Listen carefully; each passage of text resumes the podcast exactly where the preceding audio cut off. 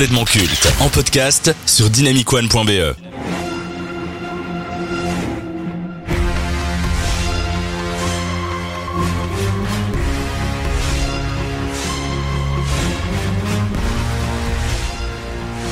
Incarner un personnage célèbre du Marvel Cinematic Universe s'avère être à la fois avantageux et contraignant. Une opportunité qui se présente qu'une seule fois, ou deux si on s'appelle Chris Evans, ou une malédiction. Bien que le MCU vous ouvre de nombreuses portes et vous offre la renommée, il est aussi difficile de se séparer du rôle qui vous a fait connaître. Il vous colle à la peau et vous empêche d'explorer de nouveaux horizons. Heureusement, une poignée d'acteurs et actrices sont parvenus à concilier divertissement populaire et projets plus ambitieux. C'est le cas de Tom Hiddleston. Chez Marvel, il était le premier véritable antagoniste des Avengers avant l'arrivée de Thanos. Mais son interprétation et sa popularité auprès des fans de Marvel vont faire de Loki un anti-héros très apprécié. Sa relation avec son demi-frère Thor, son sarcasme, ses manipulations et ses tromperies font du dieu de la malice l'un des personnages les plus intéressants à regarder. Kevin Feige n'aura d'autre choix que de le mettre au centre de sa propre série, Loki, sur Disney+.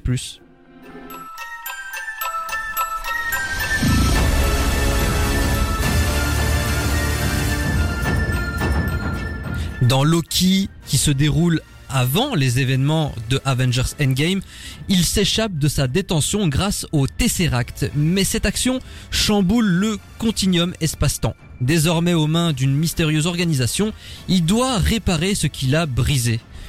Et pour les nouvelles aventures du dieu de la malice au sein du TVA et de ses secrets, Loki sera amené à évoluer dans un multivers en pleine expansion et toujours plus dangereux en vue de retrouver Sylvie. Donc, on va rentrer dans le vif du sujet. Qu'évoque pour vous Loki Vous pensez quoi de ce personnage Maxime Déjà un personnage iconique du monde Marvel, hein, un personnage très controversé. Hein, il fait partie un peu de ces gentils méchants ou méchants gentils. Donc euh, on sait jamais vraiment où mettre les pieds avec lui. Quelqu'un aussi euh, de rigolo et d'à la fois mauvais. Donc euh, beaucoup, j'aime beaucoup ce perso. Jemima Pour moi, c'est un des meilleurs euh, antagonistes, si je peux dire ça comme ça. De... Meilleur que Thanos Non, mais il se rapproche. Et euh, je l'aime beaucoup, ce personnage, en tout cas. À toi, Charline Ah, je suis une grande fan de Loki. Je, je l'adore. Je trouve qu'il est, bah, comme t'as dit, hyper intéressant dans ses, dans ses nuances et tout. Et il y a rien à faire. C'est un méchant auquel on s'attache de malade. Et j'étais trop contente de voir qu'il y avait une série sur lui, alors que, ben, il est mort à la base. Donc, je suis contente de le revoir.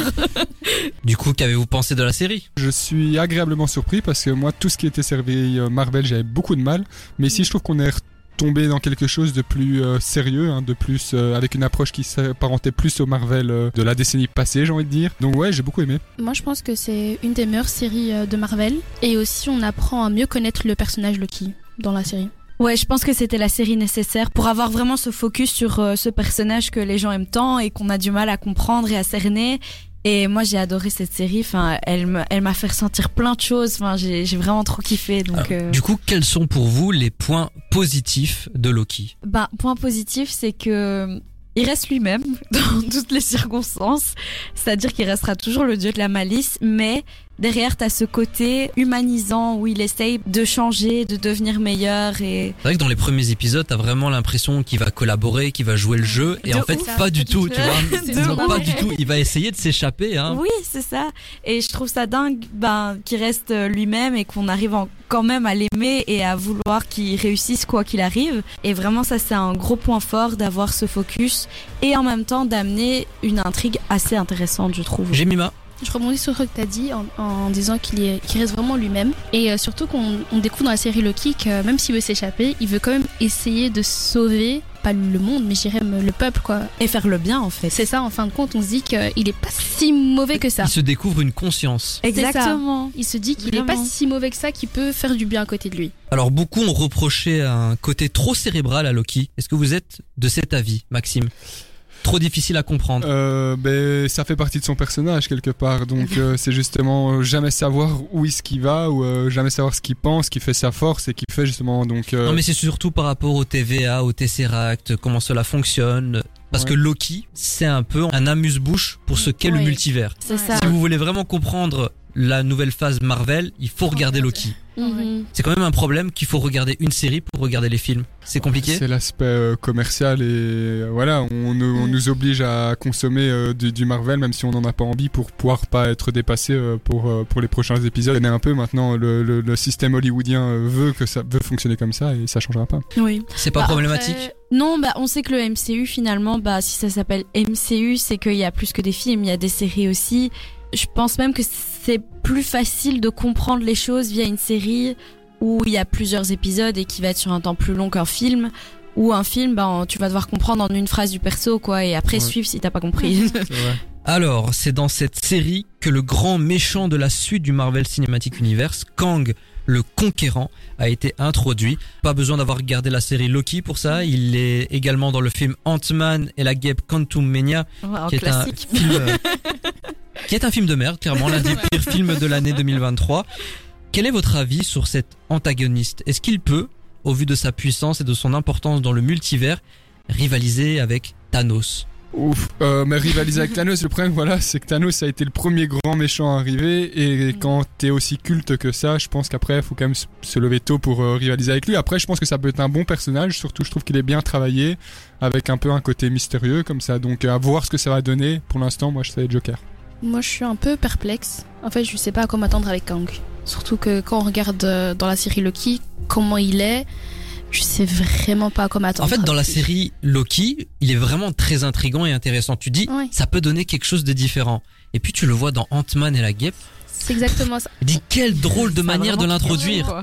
Quelle drôle manière de l'introduire. Ok, il y a plein de Kang différents, il y en a peut-être des plus puissants, des plus drôles. Mais non, honnêtement, c'est pas comme Thanos. Thanos, depuis le premier film, C'est ça. bon, il y a un petit côté un peu comique en mode, bon, puisque ils sont incapables de le faire, je vais le faire. Oui. Dit-il en restant assis sur sa chaise, tu vois. Oui. Mais on nous prépare à quelque chose et on n'a pas été déçus. La Oui, Kang, waouh, franchement, et on en parlera dans le débat, mais il y a énormément de problèmes avec Mm. l'acteur qui l'incarne. Il va peut-être y avoir Mm. euh, des Ouais, ouais. réécritures à la suite. Bref, un bordel sans don. Est-ce que vous considérez Loki comme la meilleure série Marvel actuellement sur Disney Avec les Vendavision, les qu'est-ce qu'il y a eu comme d'autres euh, séries? Euh, Agent Carter. Oh, ça c'est pas vraiment MCU ça par contre. Aussi, euh, Ah, allez, si, le... Euh, Captain euh, America, mais le nouveau Captain Oh, j'ai America. oublié comment ça s'appelait ce truc. euh, les deux agents là, du Shield. aussi. Faucon et Ouais. Soldat de l'hiver. Voilà, c'est ça. Ouais. Ouais, Euh, euh, She-Hulk. Hulk, Oh, Ah oui, voilà, voilà. bah donc on peut dire Hulk. facilement que oui, hein, que Loki c'est la meilleure Et série. qu'est-ce qui a fait le succès de Loki et sa popularité Mais je crois que c'est le personnage en lui-même. hein. C'est De pas base. l'écriture de la série, c'est pas Oui. le côté un peu Et complexe. puis les, les effets spéciaux aussi que je trouve Ouais. très aboutis. Oui, ça c'est vrai. Là où dans d'autres séries c'est quand même un peu plus négligé, je trouve. On va on suit vraiment une trame ici et euh, aussi euh, avec. euh, une- Moi j'aimais bien aussi le côté un peu immersif à la, à la caméra à l'épaule comme ça qu'on trouve Oui, pas ouais, souvent. ça, dans... Ça c'est vrai. On se plongeait vraiment bien dans la série quoi. Donc ça, euh, je kiffais, ouais, je kiffais assez. Mhm. Alors ça a été annoncé avec le dernier épisode de la saison 2. Donc Tom Hiddleston a confirmé la nouvelle chez Jimmy Fallon. Il arrête le MCU, il arrête d'incarner Loki sur grand écran et sur euh, Disney+. Il a dit que Loki représentait 14 ans de sa vie. Il avait 29 ans quand il a intégré le MCU et il en a maintenant 42. Après 6 films et la meilleure série Marvel sur Disney+, Tom Hiddleston souhaite mettre un point final à ce chapitre de sa vie. Est-ce vraiment la fin? Est-ce que il ne pourrait pas apparaître par exemple dans Avengers Kang Dynasty ou Avengers Secret Wars? Never say never comme on dit. Est-ce que vous pensez qu'il va revenir? Bah pourquoi pas popper genre une apparition ou quoi, mais je pense que ce sera plus à la limite, je sais pas, dans un souvenir ou quelque Ouais. chose comme ça. Parce que je pense que ben tous les personnages iconiques euh, sont partis ou sont morts et je pense que Oh, il y a encore Doctor Strange. Oui, d'accord, mais C'est c'est le seul. voilà, c'est le seul et Loki c'est vraiment un gars du début du début du début quoi. Ouais, Et ouais. Honnêtement, je pense qu'il doit arrêter. Je pense qu'il a raison, même si je l'adore et que j'aimerais pas que ça continue des années, mais il a raison d'arrêter. Il n'a plus rien à faire en quelque sorte avec cette nouvelle trame euh, des. Ouais, des- encore un, un personnage qui s'en va. Est-ce que Loki est culte? Oh oui. en face des Hulk, des Iron Man, des Captain America Est-ce Oui. qu'il est parvenu à marquer les esprits dans le MCU, même si c'était pas lui le personnage principal? Tout à fait, clairement. Après, peut-être, moi, pour moi, pas au rang d'un Iron Man ou des choses comme ça. mais, euh, Quand même, hein. ouais. Oh, moi ouais, quand même. Je pense Ouais. quand même à Loki, quoi.